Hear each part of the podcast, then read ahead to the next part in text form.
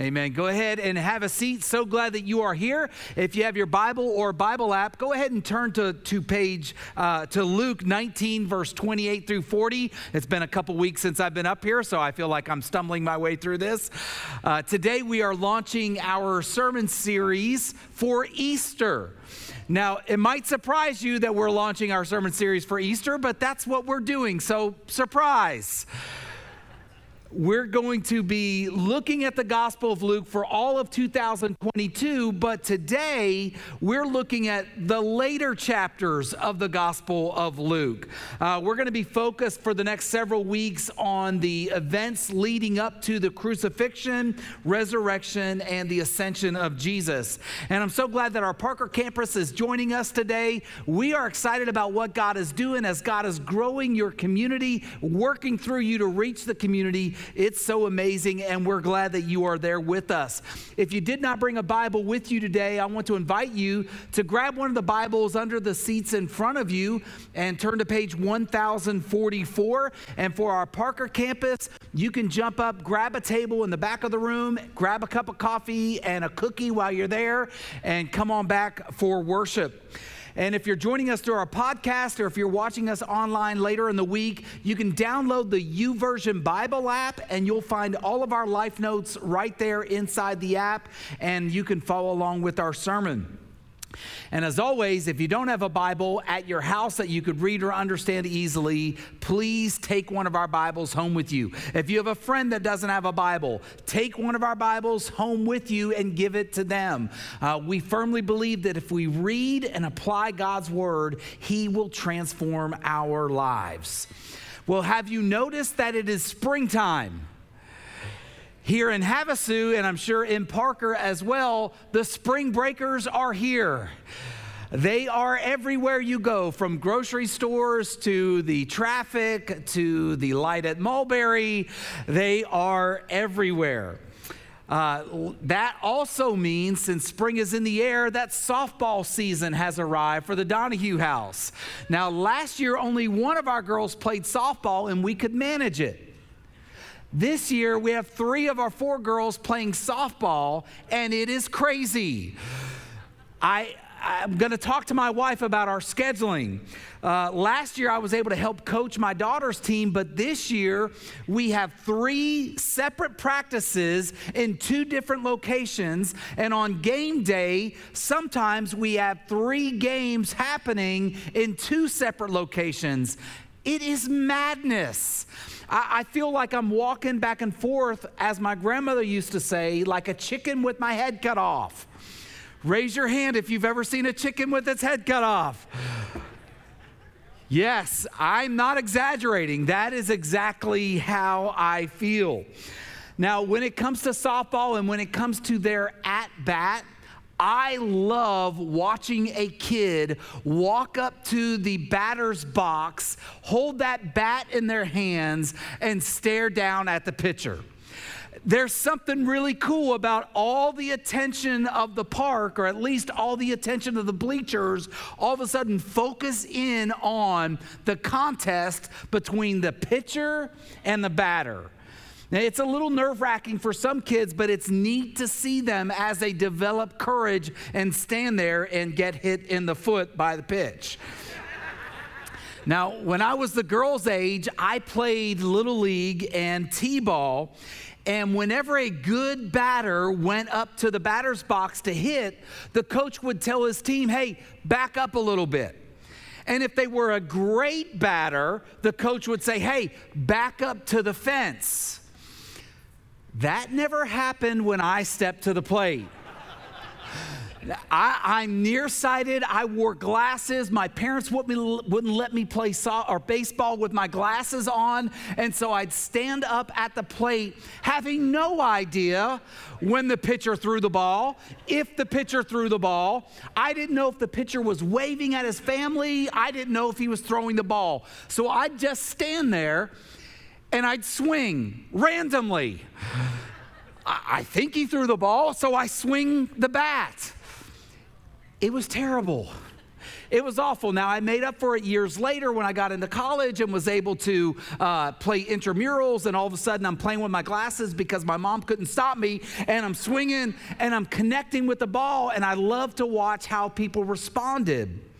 It's interesting how people respond to our presence when people respond to us, oftentimes they're responding to us in a way as we interact with them to say, I know something about you. People have an internal response whenever they see you and I today. When you see somebody coming, you have an internal response. Uh, when you enter your home, or when you enter a room, or when you arrive at work, or when you walk into your office, people react and they respond to you based on what they know about you. And I know that for sure because you and I do the very same thing. When we see people coming, we develop a response or reaction as we see them. When you see an old friend, you want to grab them and you want to give them a hug and you want to embrace them because of what you know about them. When you see a friend that you work with, you don't necessarily greet them the same way. Uh, when you see somebody you don't like, you might avoid eye contact with them altogether. And it's remarkable to see how people in Jesus' day responded to him when he entered into Jerusalem. Jesus had been changing lives. He'd been working miracles. He'd been talking about forgiveness. He'd been talking about hope and second chances. For three years, he had been leading this rebel rousing crowd and telling them about God's forgiveness and about second chances and explaining how people could reconnect with God. And after three years, he had ticked off a lot of the religious leaders. They weren't happy with what Jesus was teaching. He got under their skin, he ruffled their feathers because the core of Jesus' teaching was on faith, uh, forgiveness for our sins through faith in God. And the core of the religious leaders was really forgiveness through good works. That man had to do good things in order to please God. And Jesus was teaching about forgiveness and grace. And so the religious leaders had had enough of Jesus. And in John 11, 57, right before Jesus had entered in Jerusalem, entered into Jerusalem, the, uh, the religious leaders made a public declaration that if anybody saw Jesus, they were to turn him in. In John 11, 57, the gospel writer writes, Meanwhile, the leading priests and the Pharisees had publicly ordered that anyone seeing Jesus must, uh, must report it immediately so they could arrest him. They had placed the highest level of a Jewish warrant on Jesus. And they made it known to every Jewish person that if they did see Jesus, they were supposed to turn him in. Remember, snitches get stitches. And Jesus responded to this warrant that they had issued for his arrest by walking directly into the heart of the playground of the Jewish leaders. He went right into Jerusalem after they had made this warrant or taken this, uh, made this public declaration. In fact, this was the only time in all of Jesus' ministry that he made himself the center of attention. We're going to begin reading in Luke chapter 19 at verse 28. Jesus had just finished teaching, and in verse 28, when he had said these things, he went on ahead going up to Jerusalem. When he drew near to Bethphage and Bethany at the mount that is called Olivet, he sent two of the disciples, saying, Go into the village in front of you, where on entering you will find a colt tied on which no one has ever yet sat. Untie it and bring it here. If anyone asks you, Why are you untying it? you will say this The Lord has need of it. So those who were sent went away and found it just as he had told them. And as they were untying the colt, its owner said to them, Why are you untying the colt? And they said, The Lord has need of it. And they brought it to Jesus, and throwing their cloaks on the colt, they set Jesus on it. And as he rode along, they spread their cloaks on the ground on the road. As he was drawing near, already on the way down the Mount of Olives, the whole multitude of his disciples began to rejoice and praise God with a loud voice for all the mighty works that they had seen, saying, Blessed is the King who comes in the name of the Lord, peace in heaven and glory in the highest. And some of the Pharisees in the crowd said to him, Teacher, rebuke your disciples. And he answered, I tell you, if these were silent, the very stones would cry out. Now, I, I, love this passage of scripture and the way that the disciples, the followers of Jesus, honored and lifted up Jesus. Now, they didn't know that Jesus within a week would be betrayed, that they didn't know that he would be beaten and humiliated and paraded through the town carrying a cross. They did not know that Jesus was going to suffer, that he was going to die, and that he was going to pay the price for their sins in just a few days. All they knew was that Jesus wanted to enter into Jerusalem on a colt or on a donkey, and they made it happen. They took a donkey. That's what they did, by the way. They took it.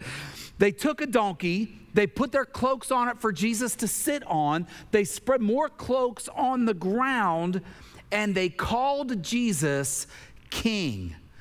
They didn't treat him like a king because he had told them to. Jesus didn't instruct them to treat him like royalty, but they did treat him like a king because for three years, Jesus had treated each one of them like they were a king, like they had value, like they were important. He spent time for three years with tax collectors, with people that nobody wanted anything else to do with. He encouraged the, the women who had given themselves into prostitution. He spent time with notorious sinners and with beggars and lepers and with the outcasts of society. And just by Jesus spending time with them and encouraging them, man, those people believed that they could do just about anything. They felt valued, they felt heard, they felt important. And now, as Jesus was entering Jerusalem, his followers took an opportunity to treat Jesus the very same way that he had treated them. They treated him like royalty. Now, it's important to note that during this time, whenever a neighboring king would enter into a city, if it was during a time of war, that king would ride in on a horse, on a steed, on a, on a stallion, whatever, on a big old horse. And he would uh, let, by doing so, he was letting the world know or the community know that he's going to conquer it.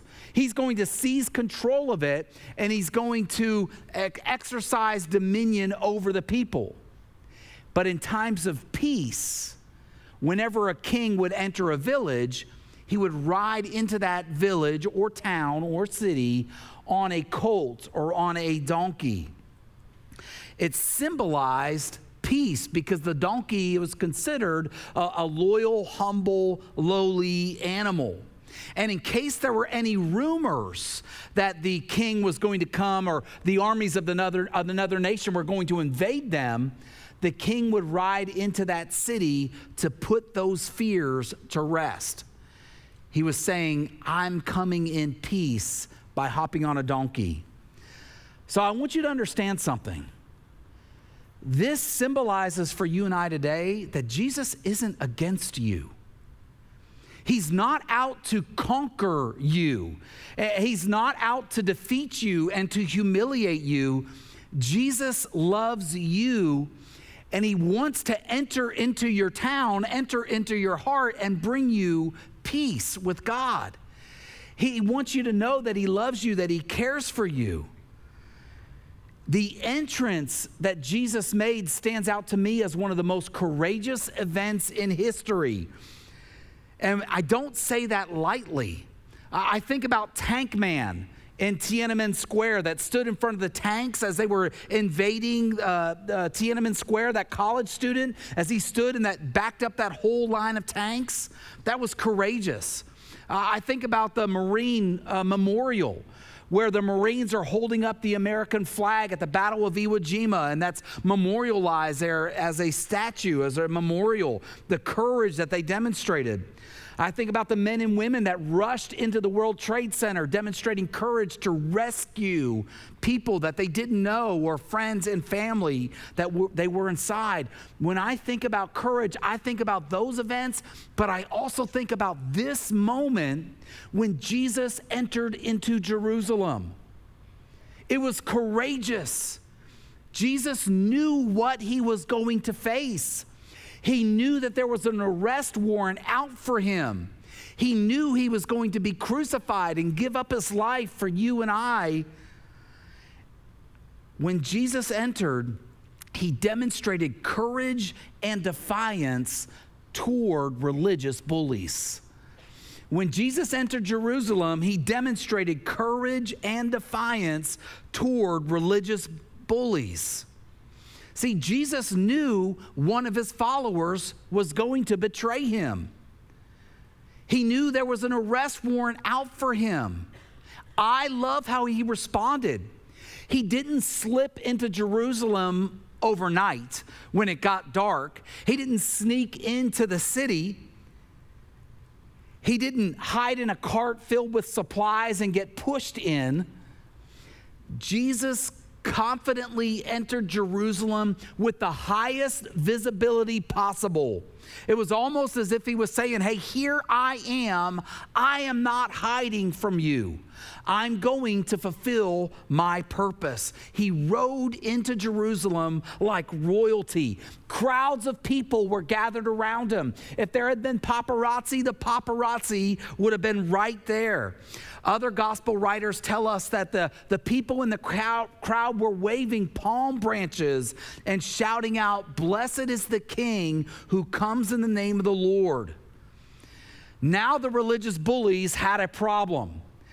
That people liked, the religious leaders liked to control people, they liked to control the crowd, and now they had a hero of the people to contend with. The people were celebrating the champion who had celebrated them. They cheered for the one who had cheered them on.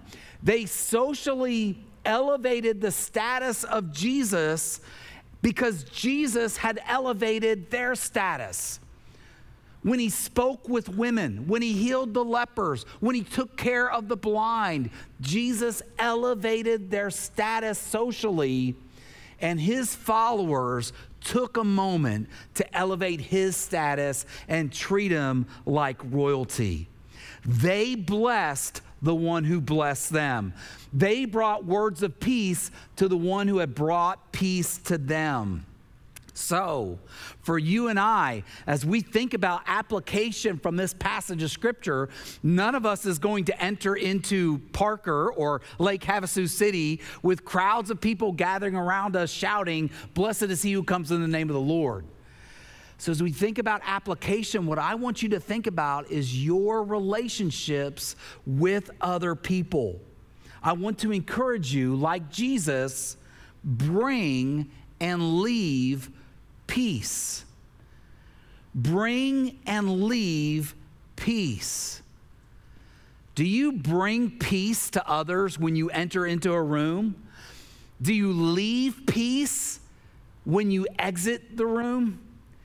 See, we all have the ability to bring comfort and to bring peace and to bring encouragement to those around us. We can use our words to help others, or we can use our words to hinder others. My question for you is this, and I'm going to ask a bunch of questions. Are you a peace bringer? Or do you leave a room in conflict? Do you make people feel better and live better and live closer to God because of words of encouragement that you speak? Or do you just enhance conflict with words of division? Do you constantly disagree with people because your opinion is the only right opinion? See, these questions are difficult for all of us as we think about them. As a parent, sometimes when I jump into conflict between my daughters at the house, I feel like I'm making things worse because I'm either going to take one person's side or I'm not. It's hard to settle a conflict in a way that honors both individuals that think they're right and both individuals that, that had their feelings hurt. Uh, instead of making things better at times, sometimes I feel like I make things worse. So, more questions for you. And, and I really want you to reflect and I want you to let the answers kind of linger around in your mind for a little bit. If you're married and your spouse sees you, do they brace themselves for conflict or are they relaxed and relieved when they see you coming? If you're a child, when your brother or sister see you coming, do they hold their breath? Do they wait for the insults to begin? Or do they light up because they know you guys are going to play together and you're going to have fun?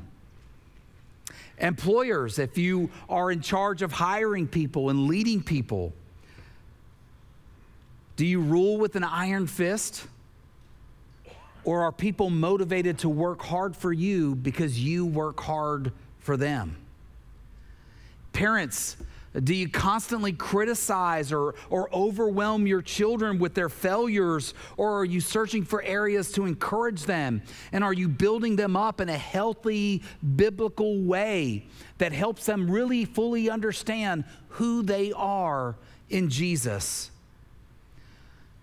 The reason why I ask those questions, and they do make us a little bit uncomfortable as we think about how people respond because we don't fully know how people respond it's because people respond to presence based on patterns.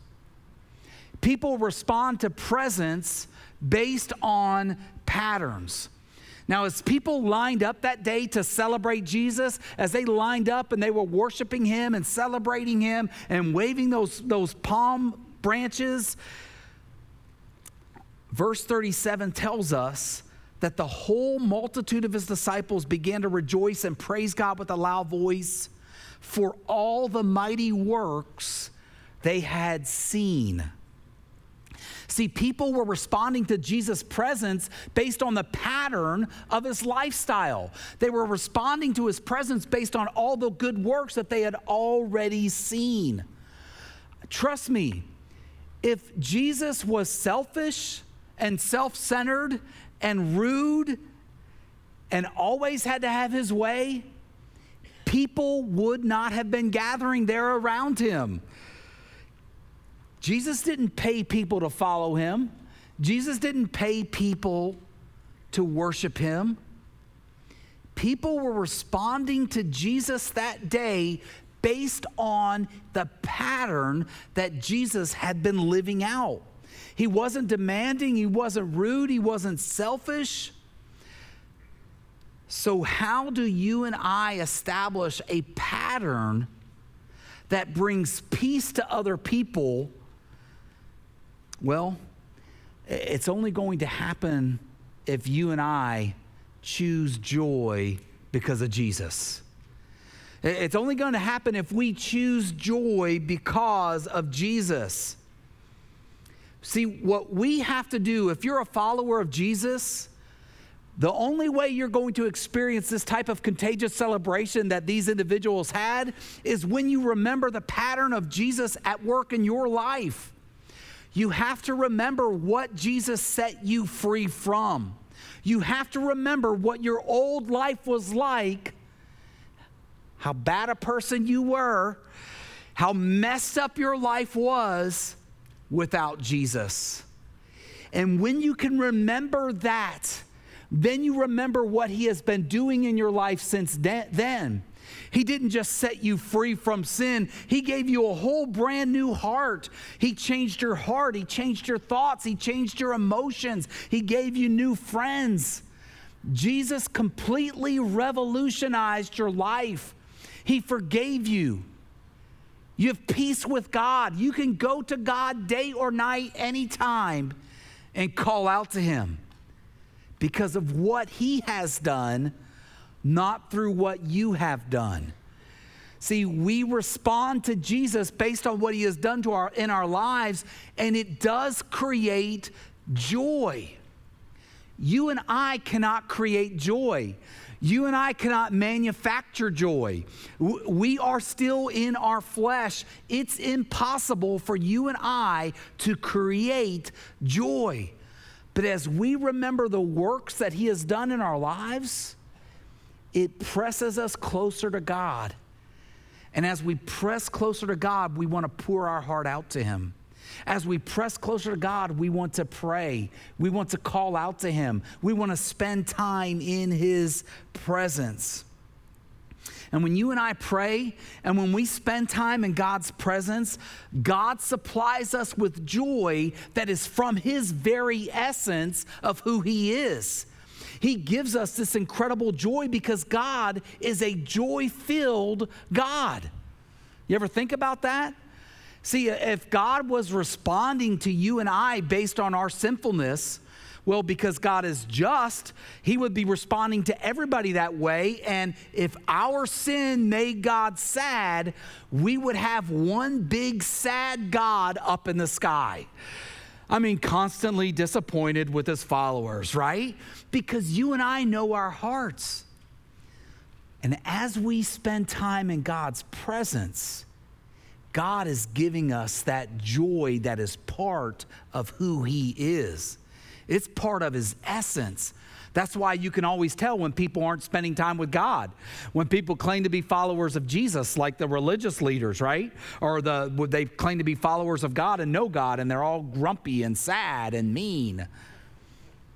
But when you and I, if you're a follower of Jesus, meaning that you've surrendered your life to Jesus, you've trusted that what he did for, for you on the cross was to forgive you, to pay the price for your sin, and you committed your life to him, you experience joy when you're in God's presence because God is giving it to you. And as we pray, and as I close this message, as I was processing through what it means for us to be peace bringers, I remembered a prayer that I learned through song and by memorization when I was a child growing up in Catholic school. And I thought it would be appropriate to close out the message with the words of this prayer. In your life notes, let me invite you to write down these words the prayer of St. Francis. And, and I want you to take a look at it a little bit later on today. I'm going to say the words, but I want you to look at the words and think, man, is this something I could actually incorporate into my prayer life? These are the words. Now, St. Francis is not attributed with writing this, it's just called the Prayer of St. Francis. These are the words Lord, make me an instrument of your peace. Where there is hatred, let me sow love. Where there is injury, pardon.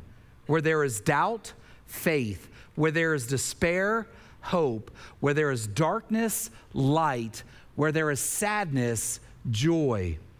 O divine master, grant that I may not so much seek, so much to be consoled as to console, to be understood as to understand, to be loved as to love others. For it is in giving that we receive, it is in pardoning that we are pardoned, and it is in dying that we are born to eternal life.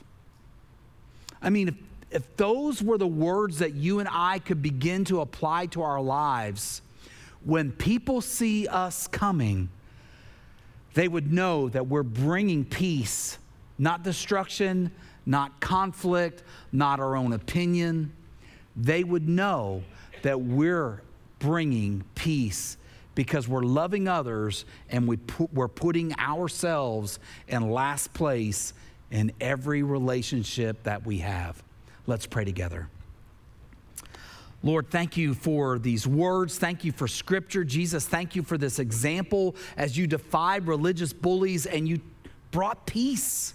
That even through the violent death on the cross, you brought peace. Remind us of that as our world walks through conflict.